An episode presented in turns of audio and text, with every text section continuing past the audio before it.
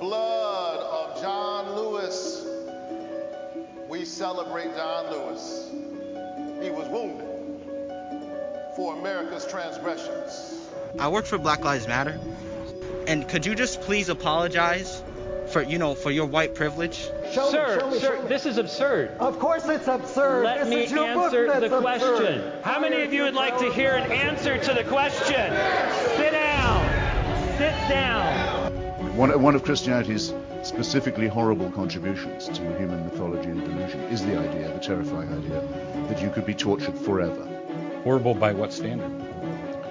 Um, horrible by, well, good question. Um, yeah, I know. And Jesus rose from the dead so that you and not your sins, you and not your sins, could come out of the grave. Jesus rose from the dead, and I'm not going to calm down. This is glorious. The, the way out is glorious. Piles and piles of dead bodies, and everyone says, Peace, peace. There is no peace. There's dead bodies, and we pretend we lie. We say, Go be warm, be filled, little baby. Uh, how, how, what do you mean by that, American Christian? What did you mean by be warm, be filled when you said to these dead babies? What what do you mean? What you do about the abortion facility that's killing 50 babies on Saturday? That's 15 minutes from your house. Free, sir. You gotta repent, sir. You gotta repent, sir, for murdering babies. Why? Because it's a sin before God. Why? Wow. Yeah. Why? That's pretty. That's pretty evil of you, sir. I love it. You love it, huh? Yeah, I do. Okay. I hope that you come to Christ, sir. Oh, I'd never go to Christ. I hope that you come to Christ. No, sir. I don't go to Christ. And you will stand Yeah. before God in judgment Yes, day. I will. Don't think I will even ask you to make Jesus Lord of your life. That's the most preposterous thing I could ever tell you to do. Jesus Christ is Lord of your life. Whether you serve him or not, whether you bless him, curse him, hate him, or love him, he is the Lord of your life because God has given him a name that is above every name, so that the name of Jesus Christ every knee shall bow and tongue confess that he is Lord. Some of you will bow out of the grace that has been given to you, and others will bow because your kneecaps will be broken by the one who rules the nations with a rod of iron.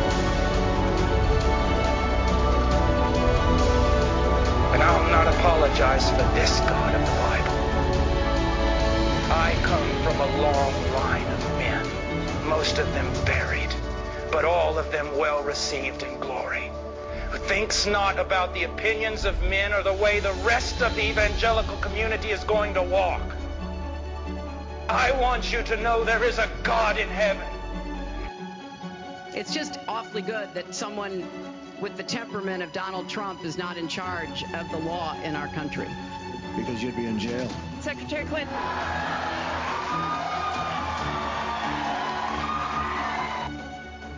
So, Isaiah, what you been up to, man? We hadn't uh, we hadn't done a podcast here in a little bit. Just been busy, bro.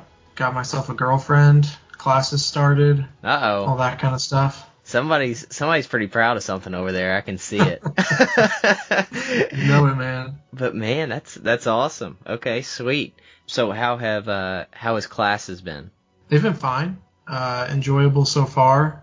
About a week and a half in. Have you been on campus? Yeah. Okay, so I am exclusively off campus. I am totally online. So what is it like to be on campus right now? Uh, it's kind of weird right now because of all the mask and social distancing stuff. All of our classes have to meet in really big rooms and be six feet socially distanced and all that. We have to wear masks everywhere that we go. That's not our dorm room, essentially. Yeah, it's a little bit weird, but it's a great campus, so it's still fun. One of my uh, best friends, Hunter, he was saying he was eating with one of his buddies the other day, and somebody came up to him and said, "Hey, you need to put a mask on," and it was somebody on staff and everything. But it was just like they they were very um they're very intentional and they're very you have to do it this way. Yeah. Um, which you know I get it. They own the facility, so they have a right to do that. But That's right. like I just like I'm concerned about the mindset behind that, but we've already gotten into that a little bit. Yep. But um but yeah, so on campus life has been kind of kind of interesting. So got a new lady friend. That's good, dude. Okay, that going good and everything. Yeah, it's going real well. That's great, man. That's great to hear. Originally, our game plan was something totally different. We were not going to do what we were going to do today, which I feel like a lot of times it ends up that way. 90% of the time.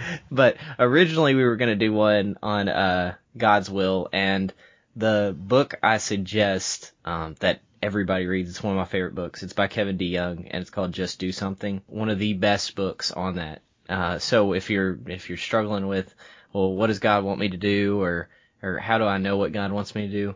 Great book to go after, and we were going to talk a little bit about that. Um, today, but we switched kind of last second because something popped up.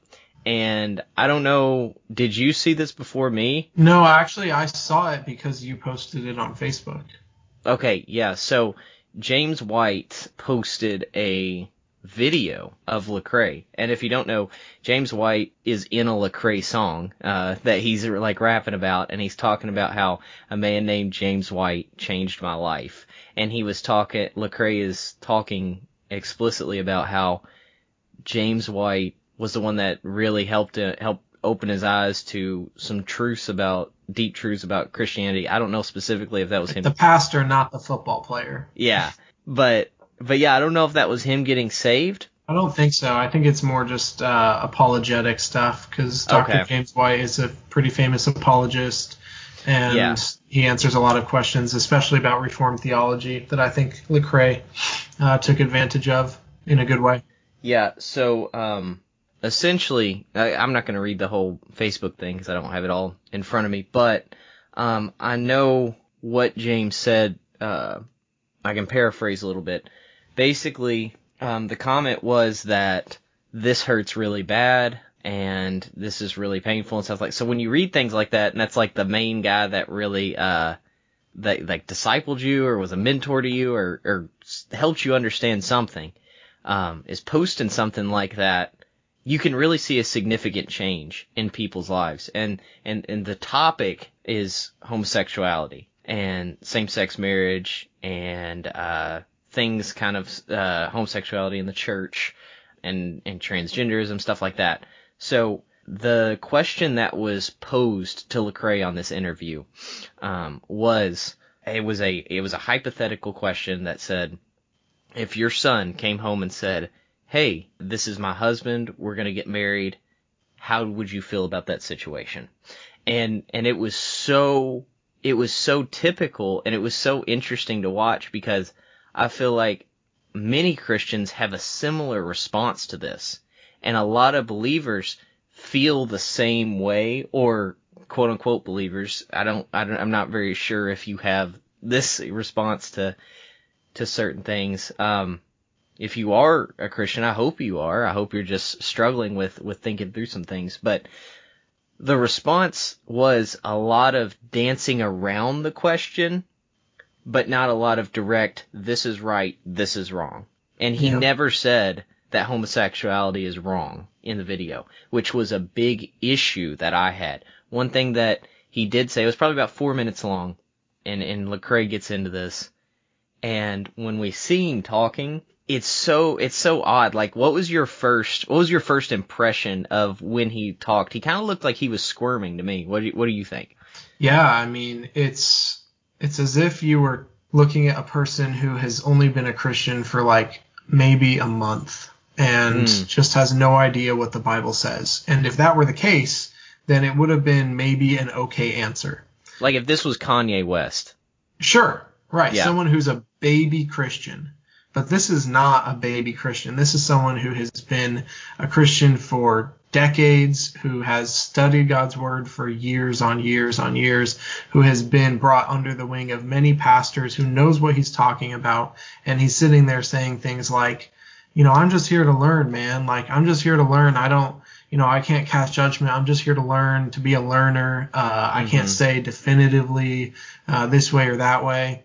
And I think the thing that was most concerning for me was, like you said, he wouldn't just be a man about it and call it sin, call homosexuality sin. He wouldn't just be open about it. Now, there's a way to be open and winsome, right? There's a way to be strong and gentle. But he was not strong. he was too nice about it. And people in the world would call that loving. Uh, I call that hateful. He was being hateful in that interview by not calling sin what it is, by not being explicit and clear like God is. So like the one thing that was that was really frustrating was at one point he said, you know, they're talking like if your son comes to you and says, "Hey, I'm going to get married to this man. Do you want to be in the wedding?" He said something like, "You know, I don't I'm just I just want to show him that I support him and Yeah, so that was that's a good point. yeah. And then he said, uh, you know, there's all kinds of things that my son does that I would do differently. He says like, like I want him to play basketball. He wants to play football. And I'm Yeah. just sitting there like, dude, do you even hear yourself? Like playing football when you want him to play basketball is not going to send you to hell, right? That Yeah. doesn't send him to hell. Being gay sends you to hell if you don't repent. Right, and and I think what you're getting at is that he took something and made or two things and made them that are incomparable that you Right. can't compare to each other, and he kind of put them together. And so when you do stuff like that, uh, there's there's an uh, we talk about this kind of with the Bible. There's an explicit thing, what you're actually saying, and then an implicit thing, what's implied by what you're saying. What's being implied there is that these two things are equal to each other in nature. Mhm. And when we say, um, when we say homosexuality, uh, same-sex marriage, and uh, actual biblical marriage, a man and a woman, is that that relationship is on the same level as an understanding of sin and not and what isn't sin is on the same level of Right. basketball and football. Right. What? Like, I love basketball more than football, but I'm not gonna sit here and say, well, if you like football, that's the same thing as being gay. Like, Right. like if you say that, you know, you're probably just being stupid or whatever, like just being goofy, but you don't mean that. You're not Right. saying this is sinful to like football. It is Mm-hmm. sinful to be gay. It is sinful to adopt a homosexual lifestyle. Mhm. And that is the concern that I think me and you both had. And the thing that said, this hurts to watch from James White when we see, um, when we, when we see stuff like this and that we're trying to express across that, that this hurts to watch. And so one of the things I wanted to hit was we're called to be slaves to righteousness. He has an obligation as a Christian to call sin sin. Like Mhm. that's an obligation that we have. We're we are there to live in a way that is holy and above reproach and stuff like that. We are called to to be ministers of the gospel to these people. What you're doing when you're not saying this is this is a gospel issue. I think it's a worldview issue right here with Lecrae. One thing that concerns me is because he looks at the world as okay, well, we kind of a lot of churches we need to draw them in before we share the gospel. No, you need to share the gospel with them right then and there. And I Mhm. get, you know, hey, if they didn't say anything about about gay people or if they didn't say anything about a certain sin, not addressing it. But dude, he straight up asked you a question about homosexuality and you had an opportunity to say, God's word says this, and you didn't Mhm. say it. Yeah. And, and so it literally, this is how serious this is to God. He, he destroyed cities over the, or a city over this, you know, like Sodom Mm. and Gomorrah. Right. He, he rages against this. He, this is where God's wrath is made known. And, and this is, a declaration of sin in our own hearts because we are saying, hey, we don't believe in the image that God has given us. We want to create our own image. And it's another form of rebellion that the guy that would, you would think would subscribe to this as a Christian doesn't. So that, mm-hmm. that's, that's kind of my rant there and just, it's, it's concerning to me. Do you have any other like thoughts on that? Well, let's let's kind of uncover the scenario a little bit more. Uh, what's wrong with his hypothetical attending of his son's gay wedding? Because I would say that it's important for us to be clear that same-sex marriage is not marriage, right? It's, Right. I like to call it like Douglas Wilson calls it same-sex mirage. He has a book called Same-Sex Mirage because marriage is a Christian thing. It's defined by the Bible, and the world has taken it and perverted it through sin. And marriage is defined as one man and one woman, right? And so the first thing that Lecrae in that situation would have to do is, um, I think, like Job, he would have to go and repent for his son and offer to God some kind of prayer that he would hope would bring his son to salvation, um, to pray for his son, to uh, to repent and to turn away from sin. He would have to explain very clearly that while he does love his son, uh, he loves him so much that he cannot take part in a lie, um, that he cannot take part in something that is sinful, because that would actually be unloving to do. Um, a lot of these problems come from a faulty view of love. It comes from a view that, that love equals tolerance, and that's just not true. If you look at the greatest display of love in the whole world, which was Christ dying on the cross, it was a very difficult and hard and painful and awful thing. Uh, it was, you know, murder becoming salvation.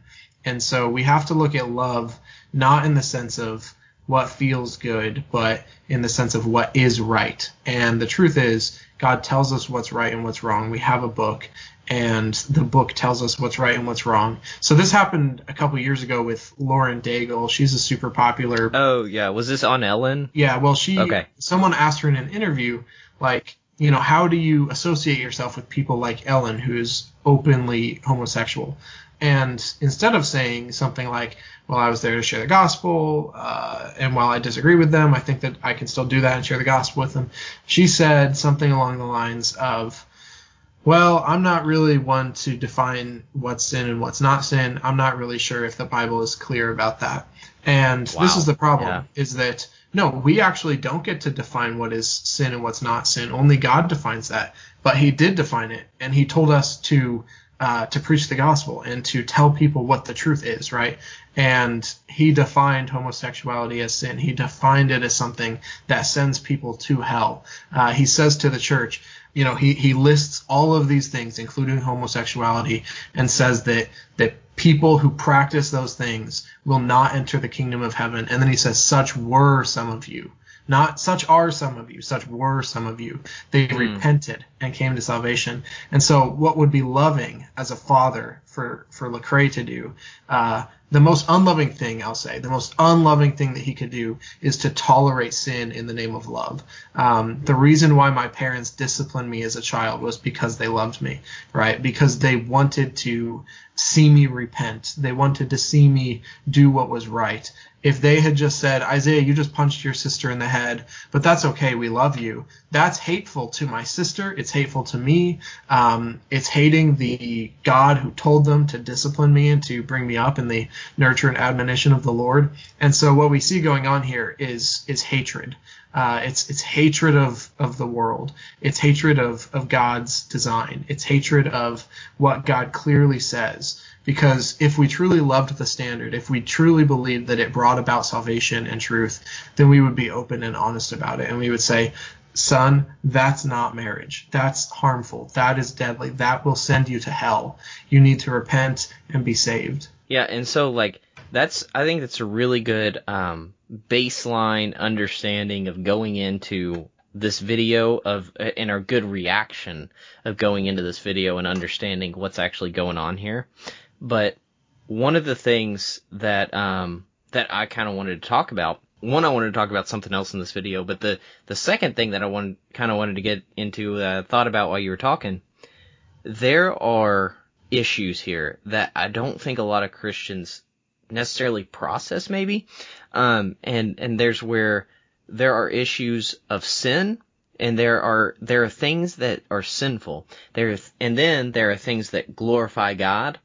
And then there are issues of Christian liberty. And I think we make three, we can make kind of three distinctions here. And I think when you glorify God, through you're gonna disagree with me, aren't you? I am. Go ahead. When you glor you can glorify God through uh, Christian liberty, but I will say yes, there are there's a clear distinction between sin and not and what is sin, what isn't sin. But I just wouldn't. I just wouldn't make it three categories. I wouldn't say that it's like there's uh, not glorifying God, a neutral, and then there's glorifying God, and the neutral is Christian liberty. Now, if you uh, take advantage of Christian liberty and you, let's say, smoke a cigar to the glory of God Yeah. in balance, doing it the right way, being convinced in yourself. Someone disagrees with you, they say, I wouldn't do that, but you do it, you're on this side. There's only two categories. You're either glorifying God or you're not. You're either growing closer to Him or you're not. So there is a Christian liberty aspect to things, but it's not as if there's some neutral zone where it's like, uh, it doesn't do anything either way. Yeah. So yeah, we're not good point. disagreeing, I'm just clarifying. Yeah, yeah. I think Christian liberty glorifies God um, in in itself because it is it's freedom in Christ. That's Right. the whole idea of Christian liberty. But what I'm saying is like that's kind of grouped together with that.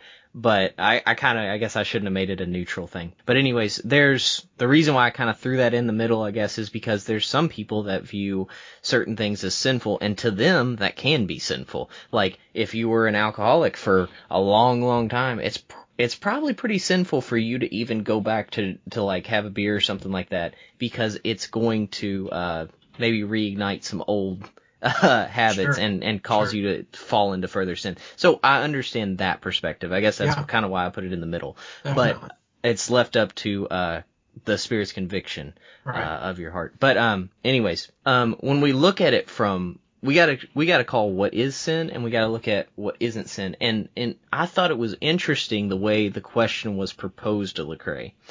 Would not would you be okay with him being gay?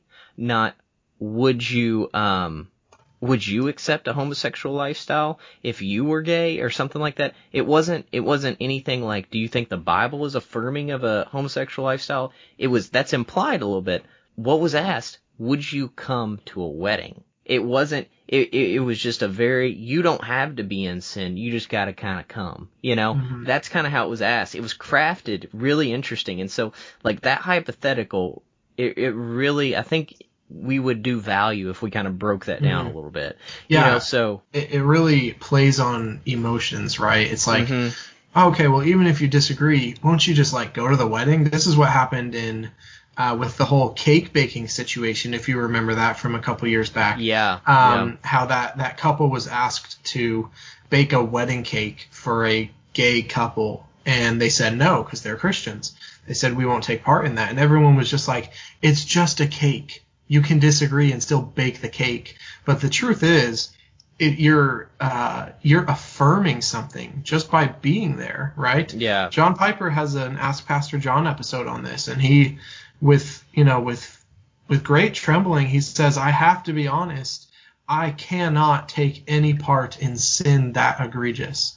It's not as if you're going over to a gay couple's house for dinner, right? No, a wedding is a celebration, right? It's a feast. It's a celebration mm. of a commitment for a man and a woman to make their vows. It's it's a covenant that happens, right? So when when a man and a woman get married on their wedding day, it is them vowing within a covenant to never break apart, to not uh, to become one, right? And the Yeah. vows have to be there, and it has to be a man and a woman. So if you're going to a celebration of a covenant commitment of a man and a woman and it's a woman and a woman, you're just taking part in a lie and you're celebrating a lie. And that's sinful, right? Yeah. Even if Yeah. you're not saying, I agree with this, it's sinful to celebrate sin. We should hate what God hates and love what God loves. And God hates lies. I think um, that's a really good point because what what got me when you said that was whenever you looked at the wedding as a celebration, hmm and we got to say, okay, it's a celebration. What are we celebrating? We're celebrating the union Right. between a man and a woman. Well, Right. when you look at that from from the same sex perspective, you're celebrating a union between a man and a man or a woman and a woman. Right. Which isn't a union. It's not even Right. possible. Yeah. Right, and you said earlier it's a mirage. Well, Right. here's the thing. Do you want to do you want to continue to celebrate those people's mirages? Do you want to continue to uh tell people, "Hey, this is okay. We can celebrate." Yeah. Cuz by you being there, like we talk about explicit and implicit, it's implied that you in some Yeah. way shape or form agree with what they're doing. And you Right. can't do that. You just can't. You can come there if you if you're going there to share the gospel, that's a totally different thing. If you're going there to Well, to- even then though, you would have to be like, you would basically, as a Christian, to go to a wedding like that and to make it profitable, Mhm. you would have to like ruin the wedding. Yeah, and you would. Yeah, that's what I'm saying though. I don't think that that's yeah. even like good evangelism. You know, I don't think that that's the best way to go about this. You know, Yeah. I don't think that it would be profitable to go and just like, you know, preach about the fact that this is sin. Like, I don't think that that's a good way to go about this, but that is at least uh, trying to be biblically faithful. Yeah. You know what I mean? Rather than just going and sitting at one. Yeah, so it's different in that perspective, but when we're talking about just going as quote unquote, I want to support who at your loved one, Right.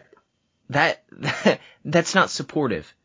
That's that's destructive. Mm. Um, and and when you when you live a lifestyle, when you affirm a lifestyle that is that sinful, you you're literally saying, I don't care about the image of God. I care more about what God gave me. I'm more concerned with loving my son than loving the word of God. Right, and again, it's not love, right? Yeah. It's a, it's the world view of love.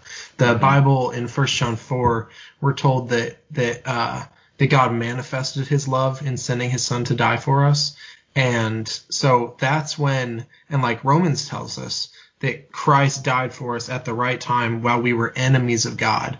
So it's not the world's view of love because the world doesn't love their enemies, but Christ loves his enemies enough to go and die for them. He made a choice to love no matter what.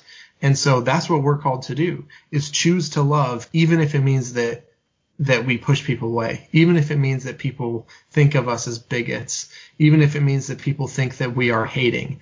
We have to choose to love. And biblically speaking, loving is telling the truth. And telling the truth in love is still telling the truth, right?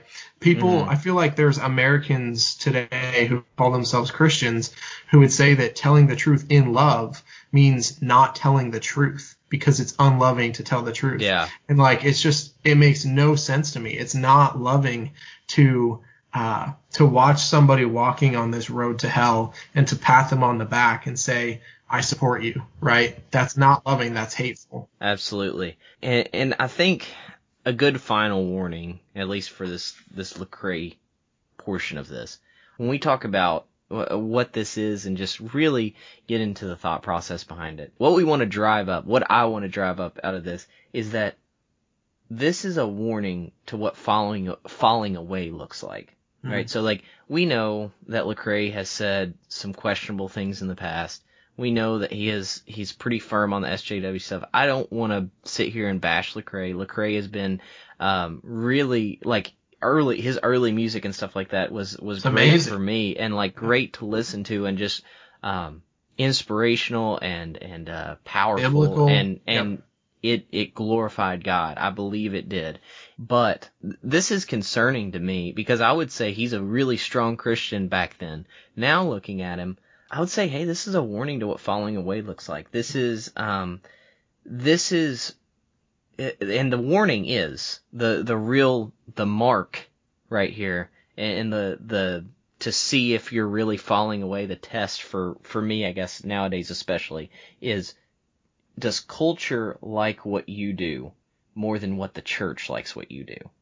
Mm-hmm. And if culture is like, well, Lecrae's pretty cool, or if the church and the culture are kind of on balance path, that's a problem because the culture should hate what we do. Right. The church should love, support, financially support. That's how much they love it. You know what we do. You know, and that's the that that's the concern. Is you want the church's 100% backing and you don't want the world's backing. You want the world to turn into the church. That's what you want to do. Look at how his friends changed, right? Right. In his older music, he only hung out with like-minded people. Mhm. And now he's doing songs with pagans. He's doing, and he, he might say, oh man, I'm preaching the gospel. You know, I'm not trying to seclude myself from the world. I'm being in the world, but not of it. But look at how his friends have changed, man. Mm. And I was just reading this in my devotions the other day. Friendship with the world is enmity with God. You cannot be friends with the world and friends with God. Now, yes, you can preach the gospel to the world and be friends with God, but it's not going to look like friendship.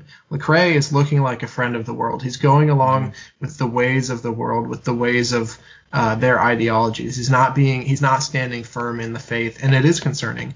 I don't think it means he's necessarily fallen away, but I think it is a sign, and like you said, a warning of you know, like Paul tells us. He says, "Stand firm in the faith, act like men, be strong." And uh, Lecrae is not doing that in interviews like that. Now, those don't uh, count for the summation of his whole person. Um, he could have gotten out of that interview and kicked himself and said, I should not have said that. I was not being honorable. He could have repented privately. But the truth is, he's a public figure and he needs to publicly repent for something like that because he's causing people to stumble, man. Yeah, and that yeah. is really dangerous stuff. Well, I mean, and like you said, his friends, I've heard um, in one of the songs that Andy Mineo makes, um, it's not him saying it, I don't think. Uh, yeah, I'm pretty sure it's not him, but um, it's the guy he's singing it with. They suggest in there, he says, "Please, somebody tell AOC we need her to be president." And I'm like, do you even understand what you're saying? Like, like, and and this is some of the blind, just obvious ignorance to to the whole culture, to whole to worldview, to what the Bible says and how we should hand, handle the world, you know. Right. And um, it's a real concern. It really is. And so, like you were talking about with his friends, it it impacts the people that you're around, um, that look up to you, that look at you as this is my guy, this yeah. is my dude. That and you know, and there is a responsibility to acknowledge and look up at who you're around. I understand that, but you do have to be careful. And I'm not saying our our point is not to say you can't have Christians that aren't believers. You can't have Christians that have differing viewpoints on theological issues or things like that. You, you can't have friends that aren't believers. Yeah, friends, yeah, that aren't believers. But but my point is is that you want to make that tight circle, that close circle of who you got, like-minded believers. Absolutely. And I think that was a good point you had earlier about like-mindedness. But um, right, and they they should be yeah. believers that that challenge you, not just people who agree with you. Um, on this podcast alone, all three of us have huge disagreements on all kinds of stuff, but and that's me and Robby and Jackson. Um, but at the end of the day, our our foundation is is our standard. It's the word of God. All of us are trying our best to be faithful to that and to point one another to that for the glory of God. And when you have friends like that, uh, there's not a lot that can go wrong. But yeah. once you start losing friends like that and you get plugged into a church that is soft and you don't have people counseling you and um, it's easy to give in to the ways of the world. It happens right. very quickly. It will shock you how quickly it happens. I remember I was in I was in middle school one time. No, maybe it was it was high school, and this is in my public school years. And man, it just kind of goes to prove just how awful public school is. But um, but at one point, I I remember sitting there with this buddy of mine, and in the class previous to that uh, to that lunch when we were sitting together, the teacher had asked who was Christians in the class, and I raised my hand. Very brave of me. and my buddy goes at lunch. He looks at me and he says, "You know, Isaiah, I never even knew you were a Christian." And I was like, "Oh shoot, like that's not good." Yeah. You know, like I've been there three years, and sure, I was young, but he should have known that I was a Christian. I looked just like them. You know, I didn't look mm-hmm. any different. I didn't act any different. I didn't speak any different. Uh, when I was at school, I spoke like them, and they molded me, and I became conformed not to the image of Christ, but to the image of the world. And I feel mm. like that's kind of what we see happening, not just with Lecrae, but with a lot of people in the church today, in yeah. the evangelical community, is becoming friends with the world and then being conformed to that world. Isn't it kind of funny how it seems like a lot of pastors talk about this concept of uh, missionary dating, right? Where you see a girl, you find her very attractive, and you find out she's not a believer. Christian Christian guy continues to pursue her, continues to date her, um, in hopes. Oh well, well, you know, she's gonna come to church, she's gonna get saved, she's gonna do all this stuff.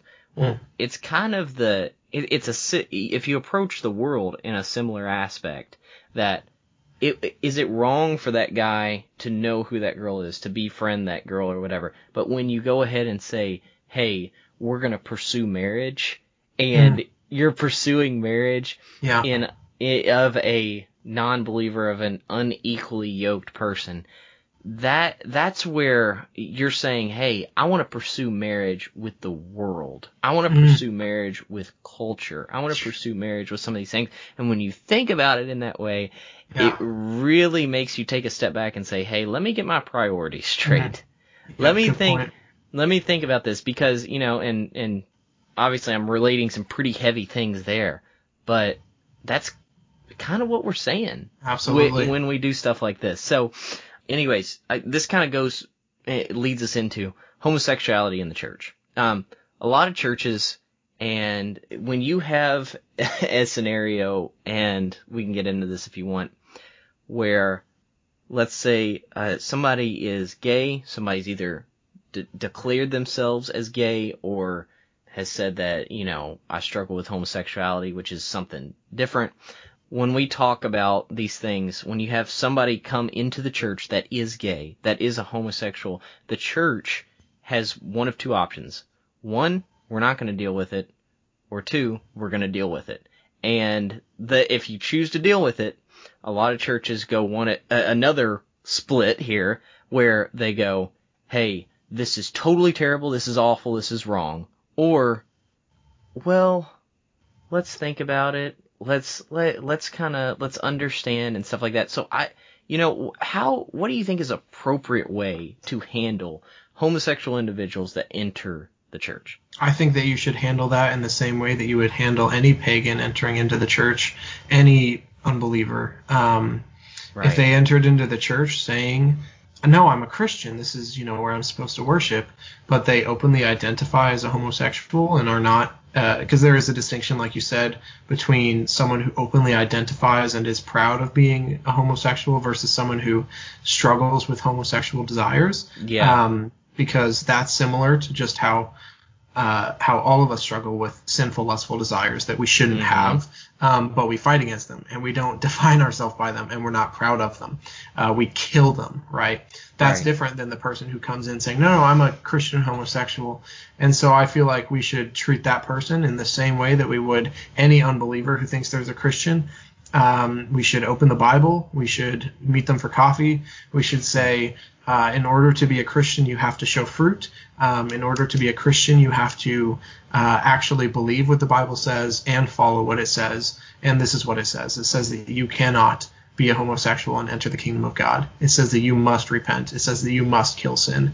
Um, and so it would just be a process, like with any unbeliever, of sharing the true gospel of repentance of sins unto salvation. Yeah, I think you said it when you said um, we got to open our Bibles. We got to open our Bibles, and and part of that killing sin process is we have to be in prayer, and we have an obligation to our fellow church members to pray for them, to pray for others, and confess our sins to one another. Um, I think a lot of people neglect that a lot of times to say, hey, um, you know, and it doesn't, you don't have to confess it to everybody, just like, but the idea is it is healthy. We look at like studies show that it's healthy to get things off your chest. Why do you think there are uh, therapists and psychologists that consistently ask difficult, tough questions because they want to dig past that stuff and help you deal with it. So that's kind of the same way the church, except our foundation is on God and Christ and, and the way he has wired us and designed us is to find our strength in him. Part of that is a process of confessing to one another and growing deeper together and having a deeper fellowship and bond with your local Right. church. It's ultimately going to be dying to self, right? Because Yeah. this is what I've heard countless people say this uh, when I'm in like uh, an evangelism scenario or something like that, and homosexuality gets brought up. Almost every single time, without fail, it's um, well, I was made that way, or well, Mhm. this person that I know was made that way. Uh, why would God make someone that way? Well, the truth is, God made Adam and Eve perfect, and after that, every single human being was given a sinful nature that they were born with. And so, in the same way that I have certain sinful tendencies, let's say I uh, am more naturally angry. It doesn't Yeah. mean that I can just go around saying, "Oh, yeah, I'm just, you know, I'm just a hateful Christian. Uh, that's just who I am. It's- God, Yeah. I'm just a hateful Christian." No, no, sin is sin, and part of being a Christian is dying to your old self. And it's putting off the old self and putting on the new self and following after the spirit and killing sin day by day before it kills you and if you identify yourself by your sin it's going to be killing you our identity is in christ if we're christians and if yeah. it's in christ it means that the old self has passed away and um and so we can either go back to that old self like a dog to his vomit, or we can put on the new self. We can get up each day and we can be faithful, even though it goes against our very nature, our very sinful nature. And that might be a struggle for some people until the day that they die. But if we are getting up every day and we're saying, I'm choosing myself today to fight against the sin, to repent, to confess it, to be around believers, to not identify myself by my sin, then you will bear fruit and the Lord will reward that. And ultimately, your soul will be saved. And if you put your trust in Christ, he will deliver all of these things to you and he will yeah. give you that new that new heart that you desire. And so a big problem within the church right now is people identifying themselves by their sin and not recognizing that the truth is the power of the Holy Spirit is stronger than your sinful nature. And if you have been saved, you will bear fruit.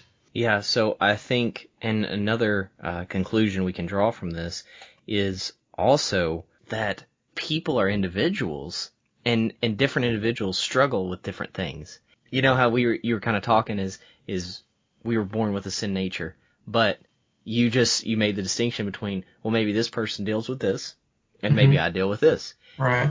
It doesn't mean these two things are specifically the same exact sinful thing that you struggle with, but we still struggle with the sin nature. May, so that is why, and we kind of talked about this on the Black Lives Matter one. That's why we're so against the systematic concept of racism, the systematic right. concept of of of this you know stuff because systematically we're all messed up in sin. We're all rooted in sin, but the idea is we don't we deal with different specific sins. We've all fallen short of the glory of God. Right. We've all fallen, if it's like a line and God's glory is above the line, we're all infinitely below the line. Every mm-hmm. single human being born with a sin nature. Um, but where we fall horizontally on that line is different. Where we fall uh, in what specific ways is going to be different. So we've all mm-hmm. fallen short. Not all of us have fallen short in regards to homosexuality. Not all of us have fallen short in regards to racism, but we have all fallen short, and all of us need a new heart in order to be saved. Homosexuals, um, people who are not homosexuals and who look at women with lust and that sort of thing. All of that is sin. Yeah. All of it is is condemning, and all of it needs to be called sin in order to be brought up to that level of the glory of God, which is not something that we do on our own, right? That's it's a um, it's a propitiation. That's what Christ does. Is he? We're seen, even though we're still sinful after we're saved, we're seen as perfect. We're seen as holy because God doesn't look to us; He looks to Christ, who died the perfect death in our place. Absolutely. Last couple points here we'll hit, and then we'll be done. So I, I brought up homosexuality in the workplace, and um, a couple things that that also go along with with this topic is um, we have homophobic people or that homophobic language. People sometimes, you know, you hear that word said, hey, well, they're just homophobic. Or, you know, something like that. You hear that language brought up a lot of, a lot of times and, uh, for a lot of people, that means a lot of different things. Um, when yeah. you hear homophobic. And then, uh, let's see, uh, there's also hatred for people that are homosexual. There's transgenderism and quote unquote oppressed groups. Um, and then like the LGBTQA plus community, all this stuff. Yeah. But, um, and then, and you know, it's just on and on and on of abominations of saying, here's how we handle people that don't want to be looked at as made in the image of God.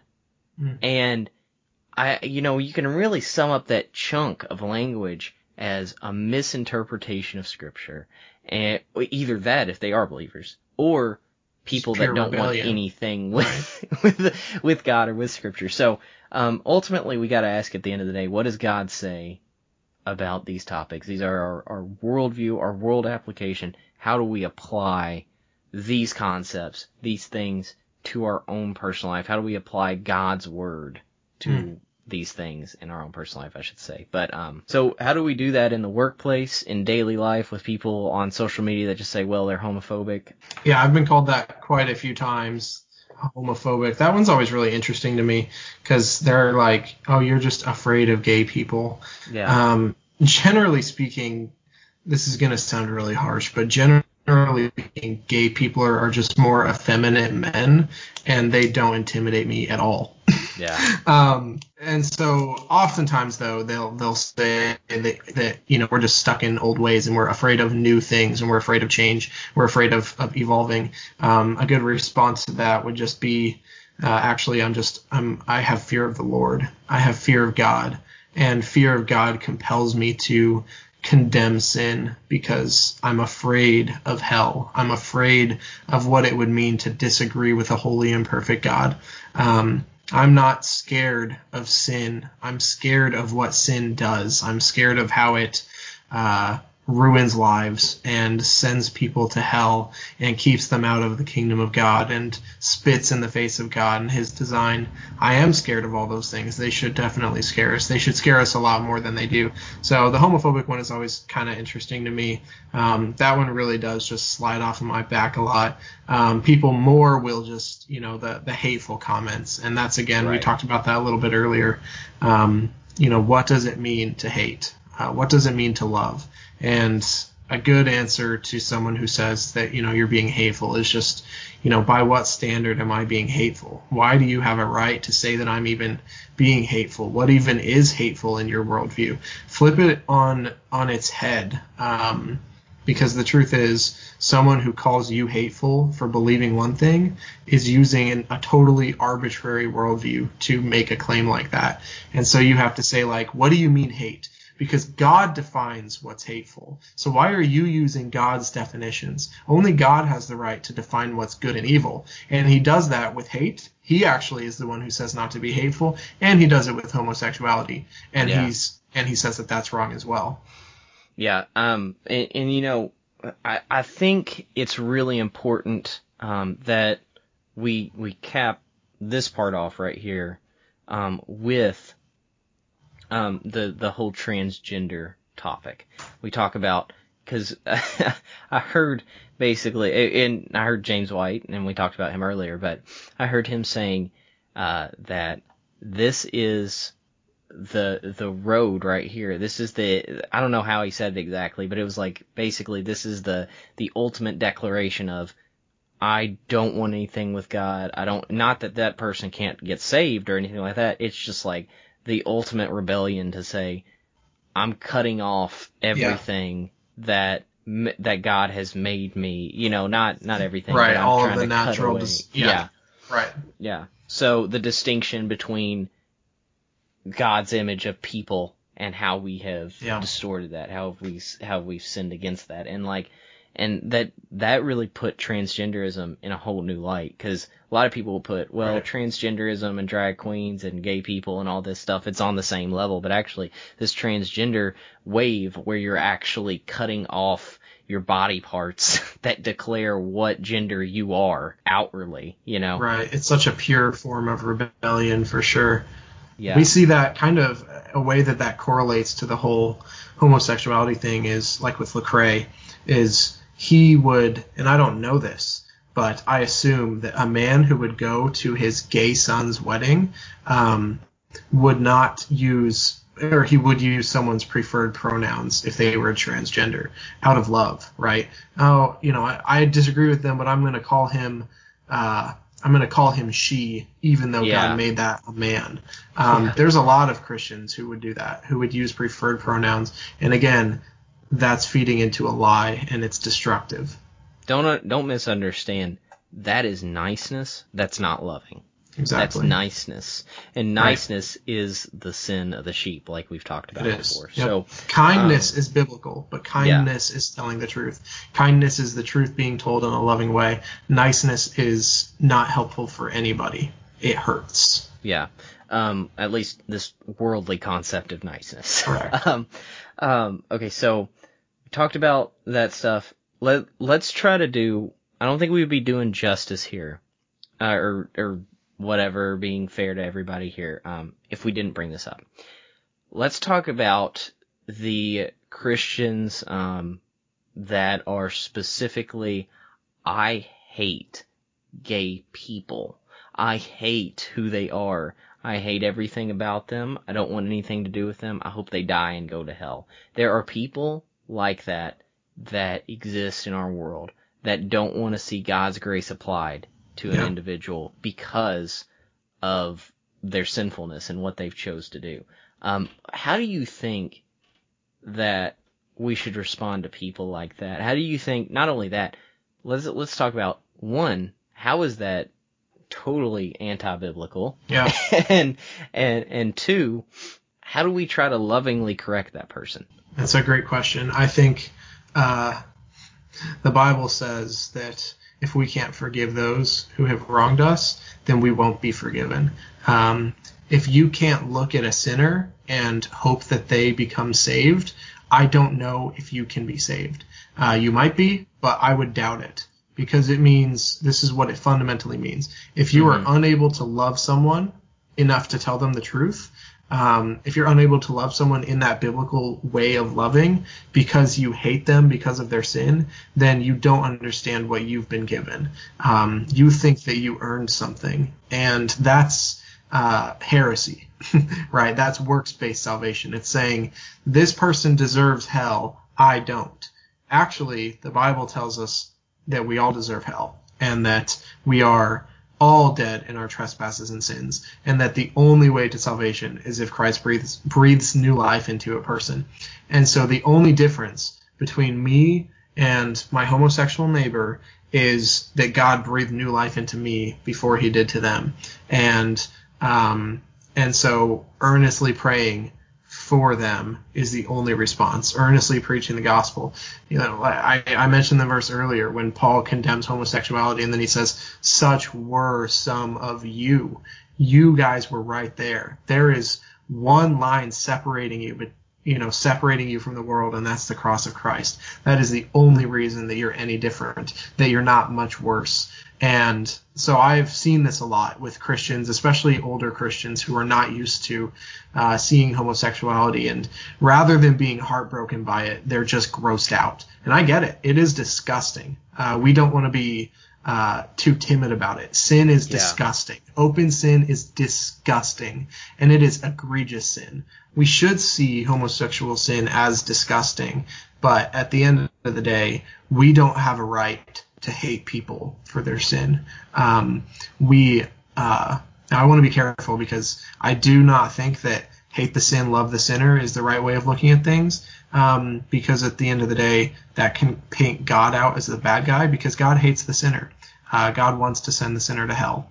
Um, but God has the right to do that. We don't, right? We don't have a right to hate people um, who have sinned. We don't have a right to send people to hell uh, because that's the same path that we were on, if not for the grace of God. Um, God says, Jacob I loved, Esau I hated. Uh, he didn't just not like Esau. He didn't just not like some of the things that he did. No, he hated him. Uh, that's a rebel, and that's an enemy of God. And so they are uh, enemies of our God, and we are not to be uh, brothers and sisters with them, but we are to love them. Paul says in Romans that I believe it's chapter 8 or 9, maybe it's 10, but he says, uh, I wish myself to be accursed. Um, for he's talking about the Israelites who have fallen away and who are not saved. And he wishes hell upon himself that they might be saved. That's how much he cares for them. And those are not believers. So that should be our attitude. That should be our uh, our motivating love. Should be the fact that we've been given a free gift, right? It should be something that just flows out of us. That when we recognize how bad we are, and how much we don't deserve our salvation, it should turn quickly into a, um, okay, what can I do about that for others now? Because I didn't deserve it. Let me give this to someone else. It's a free gift. It's like Isaiah 6, um, when he has that vision and he's in the throne room of God and he sees the holiness of God and he says, Woe is me, for I'm a man of unclean lips and I live among a people of unclean lips. And then God forgives him.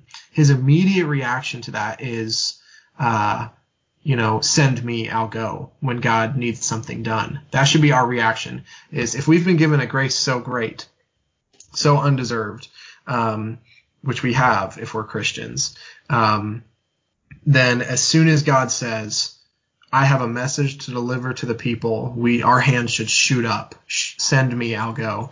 And, and that's what God has done for us, right? He's saved us. He has said, uh, go and make disciples of all nations. Uh, and we should be saying, send me, I'll go. And if you say, uh, send someone else, that's a little bit too gross for me. You don't realize what you've been given. You don't realize how bad you are. You need to open your Bible and see just how dead and black and disgusting your sin really was. And you need to put that into perspective. Yeah. And I think when people hear you say that God hates sinners, um, and when you say uh, the language of hate the sin, love the sinner, um, is kind of misleading. Um, I think a lot of people will be like, huh, what do you mean by that? And so like, yeah. like, cause me, I haven't ever really heard it put that way, but, um, when you think about it in the context of like, so I'm kind of going through Noah right now, um, and how God is going to flood the earth because of their sinfulness. And, and so essentially. So you're going through Genesis? Yeah, yeah. Sorry, I'm sorry. Genesis six, my bad. I'm at Genesis six right now. My bad. Uh, right. Going through Noah's story in yeah. the Bible. Wow. Oh man. But um, but yeah, no. God is going to talk about here in the following chapters how He's going to flood the earth, and uh, and because He hates these people's sin, and the thing is, I would say God does not hate his creation. God loves his creation, but God also has a deep desire and a love for justice. And in that concept, in that way, I think is what we're going to pursue is that God does hate sin. He does hate the um that that way. I mean, do you would would we disagree on this that that um God's more concerned with justice. I don't think God necessarily um, hates every everyone or something like that. I understand like hated Esau, you know, the the vessels of wrath that go to hell, the people yeah. that actually die and go to hell. Like that is a part of God's nature. That's part of God's just nature. Right. Because, not because he made them to be hated, uh, but because he created them and they rebelled against him. And so that, that Genesis 6 passage is a good one to go to, I think, in defense of this because, uh, we see that God, God doesn't hate his image, right? God loves his image and they are image bearers. So he doesn't hate the entirety of the person, right? But he hates what the person has become. He hates the fact that they have become uh, perverse and have departed from him. And so there's a sense in which I know it's hard to say, but we need to say that God hates sinners because sinners rebel against God. And, um, and then we can also say at the same time that God loves sinners by sending his son to die for them. And so it's, it's hard to understand. It's a really big topic. We could do a whole podcast on that. Um, but the truth is that that God hates sinners, and yet God so loved the world that he sent his son to die so that whosoever may believe in him shall not perish but have eternal life. And so there's a both and aspect there. Um, yeah. It's not uh, 100% either way. God doesn't work uh, in the way that we uh, can fully comprehend and understand, but um, and so it can be kind of confusing but it is true that God hates sin and that God hates the sinner and that God hates it when we go against his design and that he poured out that hate on Jesus Christ so that whoever may believe might be saved eternally. Yeah. Yeah. And so like I'm really glad you unpacked some of that there just because I like in my head mentally I was like I was getting hung up on the God hating people and I was like I was like no and then I thought about it and I was like well wait Esau he hated, Jacob he loved, and then you go through Romans 9, and then you look at the the story through Noah, and you look at God swallowed up some Israelites in the desert right. with Moses. God, God, has every right to hate every single person. The fact mm-hmm. that He gives any of His love in a form that saves us is uh, is radical. It's yeah. unbelievable. Yeah, and I think what we go back to is the sovereignty of God. In this, this is really we might not be able to understand that that decision making process that belongs to God. But what we can understand is that God is in control of everything and that he is sovereign and that it is up to him to make the decision of, of salvation, of repentance, of um, us turning from our sin and following him. It is only through him that we can do that. So, and because of him. So, um, but anyways, I think we covered a lot of ground here, man. I think we had a pretty good podcast Mhm. for about an hour, man. This is probably one of our longest ones. So I'll go ahead and uh, pray for us if you're cool with that. Go and, for it. uh, Then we'll wrap up with uh, just telling everybody what else we got on the network. Cool. All right. Um, dear Lord, thank you for an opportunity to uh, meet here over Skype and just talk about our world and your word and how your word is meant to uh, we're meant to utilize and uh, take advantage of and and um, apply it to our lives and make the world look more like Christ through making disciples and uh, talking through some of the really tough issues with with homosexuality and stuff like that. God, just thank you for an opportunity um, to just come before you today, and uh, we just pray that this would uh, help other people um, understand what we're saying, uh, draw closer to you, um, that you would use this um, for your glory, Lord. And, and pray, Amen. Amen. So we have the American Sojourners podcast. We have the Grandpappy podcast. We have counterculturalism Dot com. dot com. Um, and now, am I missing anything that I'm thinking of? Well, yeah, you can go and see what we post on Facebook, on uh, on Instagram, that sort of thing, and just find us there. Um, we haven't been posting a ton recently because we have been really busy with school starting, but we hope to start at least for this podcast. Uh, posting weekly again when we can, um, but be patient with us because there's a lot going on. Um, yeah, hope you enjoyed everybody and God bless.